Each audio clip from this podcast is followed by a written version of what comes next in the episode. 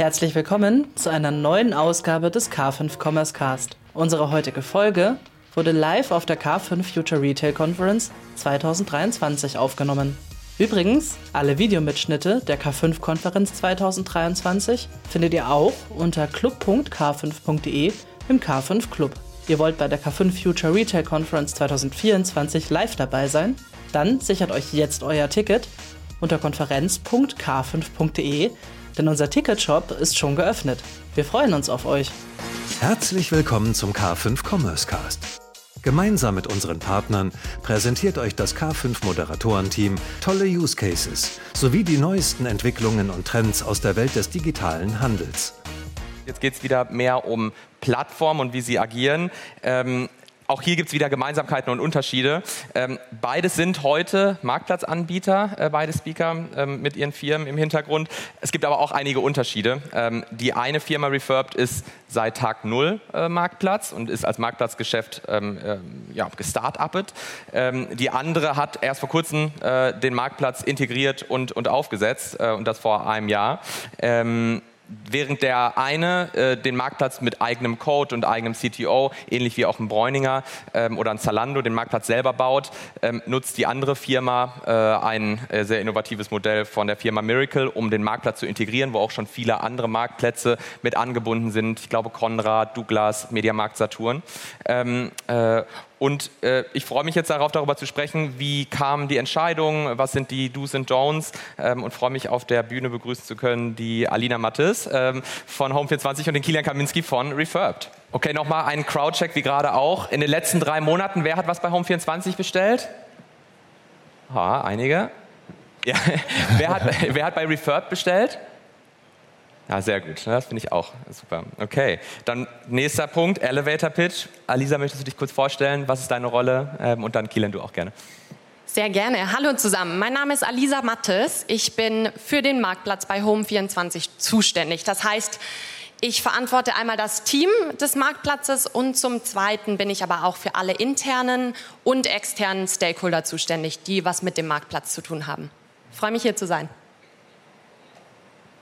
Äh, ja, gerne ich auch. Dann, mein Name ist Kilian Kaminski, ich bin einer der Gründer von Refurbed, ähm, bin dementsprechend für verschiedenste Themen bei uns der, auf dem Marktplatz zuständig äh, und versuche auch vor allem sehr stark die Präsenz für Kreislaufwirtschaft stärker zu vertreten, weil ich glaube, das äh, sollte für die gesamte Branche die Zukunft sein und da versuche ich auch äh, ein bisschen das Inspirieren voranzugehen und äh, hoffentlich viele mitziehen zu können.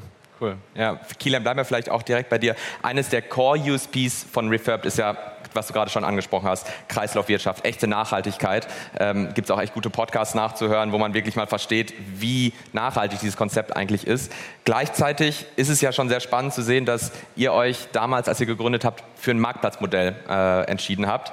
Ähm, das würde ich ja eigentlich im ersten Moment denken, dass es eine sehr, sehr, sehr spitze Zielgruppe ist, weil ihr seid ein Marktplatz, das heißt, ihr braucht auf der Handelseite Händler oder Anbieter, die Produkte general überholen. Ist das nicht super spitz? Hätte man das nicht vielleicht auch in einem eigenen Retail-Konzept äh, machen können? Was, was, ähm, äh, was, sind da, äh, was war da das Rational und die Entscheidung? Ja, ich glaube, äh, zuallererst jedes Marktplatzkonzept hat den Haken, dass man das Henne-Ei-Problem hat. Ähm, das ist natürlich zu, äh, irgendwie zu lösen und man muss meistens die Händlerseite zuerst lösen, weil kein Kunde kommt, der nichts zu kaufen hat. Ähm, aber unser großer Fokus darauf war, dass es gab schon extrem viele vertikale Anbieter im Markt. Äh, auch wenn man jetzt hier in Berlin rum, Umgebung guckt, ein Rebuy, ein As Good As New. Das heißt, die vertikale äh, Refurbisher-Seite war schon sehr stark ausgeprägt, aber es gab nicht wirklich einen Marktplatz, der sich darauf fokussiert hat. Und wir haben uns damals dann gesagt, wir, das Marktplatzkonzept finden wir super spannend, weil es ist Asset-Light, man kann es extrem schnell skalieren und gleichzeitig hat man natürlich für den Konsumenten und die Konsumentin den großen Vorteil, dass es äh, eine Preisattraktivität ist, man kann sehr stark das Sortiment vergrößern, weil man einfach auf viele Anbieter zugreifen kann und in der Gesamtkonstellation war es am Ende des Tages für uns einfach das beste Konzept, weshalb wir uns damals dann entschieden haben, dass wir äh, ein Marktplatzmodell bauen wollten und damit auch dann wirklich sehr, sehr schnell wachsen wollten. Ja. Jetzt kommst du ja aus dem, ähm, dem Amazon-Kosmos, ähnlich wie ich, daher kennen wir uns ja auch. Ähm, da geht es ja immer um das Flywheel und wir haben es auch vorhin schon gehört in anderen Talks, Sortiment ist immer noch ein extremer Treiber.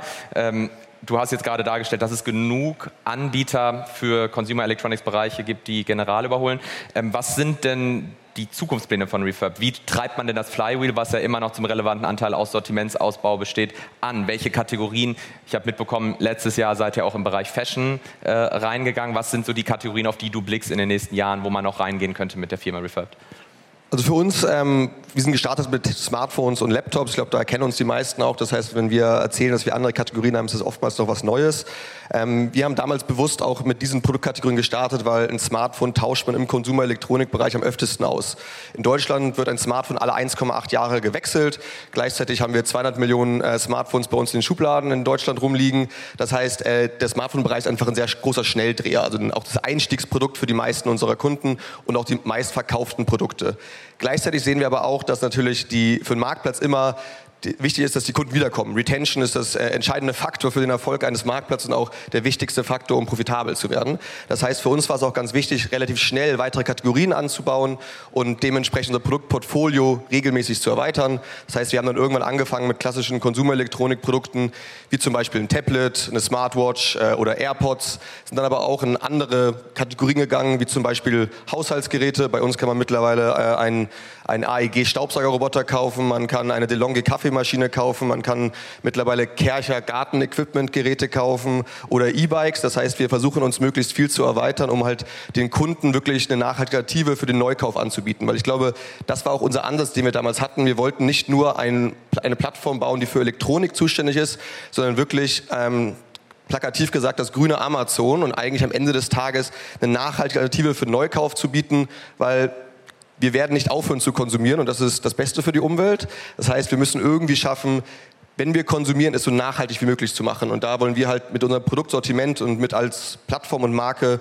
ähm, vorangehen. Ja, jetzt ist ja noch eine letzte Nachfrage dazu. Äh, jetzt General überholt, ja sehr gut verständlich, was es bedeutet im Consumer Electronics Bereich, selbst auch bei Produkten von Kercher etc. Ne? iPhone wird angekauft, wird auseinandergebaut, neuer Akku kommt rein, Garantie wird neu gemacht, Display neu.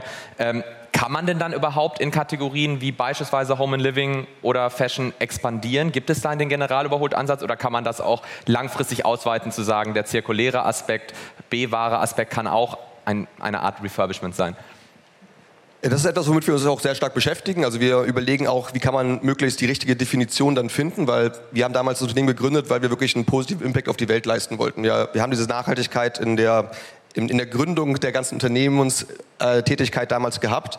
Und das heißt, wir wollen jetzt auch kein Unternehmen aufbauen, was in irgendeiner Form Greenwashing betreibt, sondern wenn wir dann wirklich dann, wenn wir in weitere Kategorien gehen, muss es einen Impact haben, dass dadurch die Kreislaufwirtschaft gefördert wird, dass dadurch der Lebenszyklus der Geräte oder Produkte verlängert wird. Und natürlich kann man sich dann auch wahrscheinlich eine Definition überlegen im Furniture-Bereich zum Beispiel, inwieweit bevor das Gerät, bevor das Produkt auf Müll landet und aktuell vielleicht es dann über Kleinanzeigenportale primär verkauft wird im, im Secondhand-Markt, ähm, da überlegen, wie wie kann man das vielleicht optimieren, dass auch nicht nur die Kundenschicht, die jetzt irgendwie auf, das, auf, den günstigen Preis geht, sondern auch wegen der Nachhaltigkeit vielleicht mehr vertrauenswürdiger kaufen kann.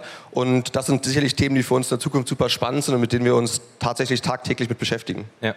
Alisa, jetzt ist es bei euch ja so, dass ihr wir haben gestern den Marc äh, Apolloff auch gehört in einer echt spannenden, ähm, spannenden Session äh, auf der Future, Future Retail Stage. Ähm, ihr wart ja Retailer, ihr seid gestartet als Retailer. Äh, jetzt habt ihr, dann habt ihr ähm, den Deal mit, äh, mit Butlers gemacht. Ähm, auch in die Richtung weiterentwickelt, Multi-Channel, wir haben es von Bräuninger auch gehört, was für eine ähm, Priorität das Ganze hat. Und dann habt ihr den Marktplatz jetzt oben drauf gesetzt. Ähm, was, was waren die Überlegungen und die Entscheidungswege zu sagen, okay, wir haben sehr viele Konzepte in dieser ganzen Distributionspolitik, jetzt machen wir noch den Marktplatz. Wie kamt ihr dazu und vielleicht als Nachfrage dann auch, wie lange hat die ganze Integration gedauert? Wann kam der erste Gedanke? Wann, wann konntet ihr den Marktplatz präsentieren? Ja, also ich sag mal so, man beschäftigt sich immer mit seiner Vision, mit seiner Strategie und zu einem gewissen Zeitpunkt haben wir gesagt, wir sind sehr gut in dem, was wir machen, in unserem Kernsortiment, also große Möbel, Sofas, Betten und so weiter. Wir wollen aber den Kunden eine Plattform für alles Home and Living anbieten. Und wir haben gesagt, das können wir am leichtesten machen, wenn wir einfach noch Sortiment über andere Anbieter hinzufügen können. Und da kam das Marktplatzmodell dann ins Spiel. Und wir haben uns ziemlich schnell dann entschieden, dass der Marktplatz eben wirklich Longtail abwickeln soll und wir einfach zum einen relevantes Sortiment dadurch schneller bekommen können und zum zweiten auch wirklich Sortiment, für das wir keine Supply Chain haben bei uns, über den Marktplatz anbinden können. Und ich sag mal so, das rundet jetzt sehr gut unser Gesamtbild bei Home24 ab, weil wir einfach durch den Marktplatz die Lücken, die wir bisher hatten, sehr gut schließen können und das uns sehr gut komplementiert. Und zu deiner zweiten Frage mit Integrationszeitraum. Ich würde behaupten, wir waren da recht flott unterwegs, aber gerade was du vorhin angesprochen hast, auch durch eine fertige Plattform, die wir genutzt haben, also durch Miracle. Und wir mussten trotzdem aber natürlich auf dem gesamten Weg der Customer Journey alles anpassen. Das fängt an bei der Produkt Produktdetailseite, also wirklich von ähm, welche Informationen stehen da drauf, aber auch bei der Kaufabwicklung und äh, jeglichem Kundenschnittpunkt. Und wir haben circa ein Jahr für die Implementierung gebraucht, also wirklich von Entscheidungsfindung bis zum Go Live.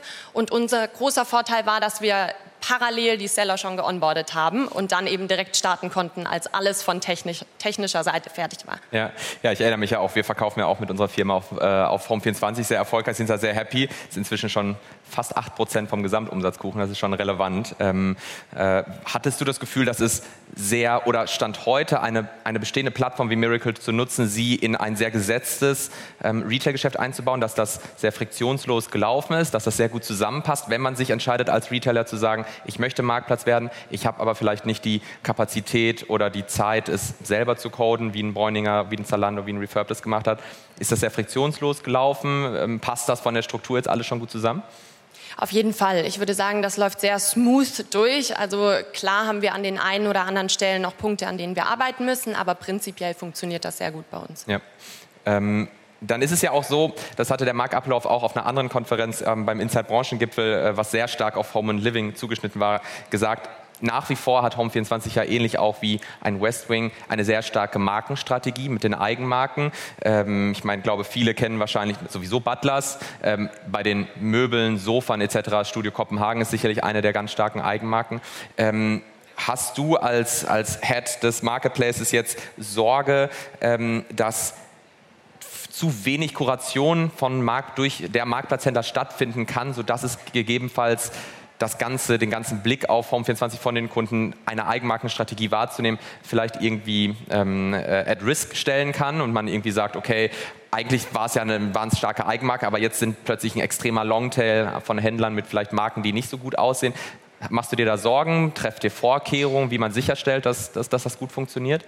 Also natürlich ist das ein Riesenthema für uns und ähm, wir stehen bei Home24 auch sehr stark hinter Kundenerfahrungen, wollen die hochhalten und haben auch immer gesagt, der Marktplatz soll die Kundenerfahrung mindestens genauso gut sozusagen wie das Eigengeschäft abwickeln. Und Dementsprechend ist das ein Riesenthema. Ich würde aber sagen, wir haben durch unser Marktplatzmodell, das wir auch gewählt haben, ein sehr gutes Setup, um sozusagen irrelevantes Sortiment, aber auch unprofessionelle Seller sozusagen auszuschließen. Und das machen wir zum einen dadurch, dass wir ein geschlossener Marktplatz sind. Also im ersten Call mit jedem Seller sprechen wir erstmal, erfüllt ihr unsere Voraussetzungen, passt es, dass wir zusammenarbeiten, habt ihr ein relevantes Sortiment und schauen da direkt schon, ist es ein Fit. Im zweiten Schritt schauen wir dann bei den Produktdaten, also wenn ein Seller was hochlädt, wirklich passen die Daten, sind das auch Produkte, die zu Home24 passen. Ähm, beispielsweise hatten wir ein Regencape, natürlich wollen wir kein Regencape auf unserer Seite verkaufen, das wird dann abgelehnt. Und so können wir das Sortiment recht gut sicherstellen. Und im dritten Schritt arbeiten wir aber auch sehr eng mit unseren Verkäufern zusammen. Also partnerschaftlich, langfristig an Qualitätskriterien, um einfach zu gucken, die Kundenerfahrung bleibt hoch. Ja. Ähm, du hast ja vor deiner Zeit bei Home24 relativ lange in der Strategieberatung und auch bei Amazon gearbeitet. Jetzt hast du als äh, erstes, äh, sage ich mal, Mandat bei Home24 den ganzen Marktplatz aufgebaut und entwickelst ihn jetzt voran. Amazon ist ja der Parademarktplatz, der, der das ganze Geschäftsmodell von eBay genommen und richtig gemacht hat. Ähm, wie, wie siehst du die Unterschiede zwischen einem gigantisch großen Marktplatz wie Amazon und einem sehr jungen Modell wie Home24? Ähm, was, was, was, wie, wie würdest du einschätzen, was macht Home24 vielleicht sogar auch besser in Verbindung mit Miracle? Sehr spannende Frage. Ich meine, wir drei kommen vom Amazon. Ich glaube, ein Riesenpunkt, den ich mir immer mitgenommen habe, ist Customer First. Am Ende des Tages verkaufen wir alle nur, wenn die Kunden gerne bei uns einkaufen, am besten eine gute Erfahrung machen, weiterempfehlen und wiederkommen. Und das ist auf jeden Fall ein Key Learning, das ich mir mitgenommen habe bei der Zeit bei Amazon. Und zum anderen würde ich trotzdem sagen, der Vorteil von Home24 ist, dass wir natürlich Expertise haben. Also wir sind im Möbelbereich super stark. Ähm, wir wissen einfach, wie das abläuft und können somit den Kunden als auch den Verkäufern eine optimale Erfahrung auf unserer Seite bieten.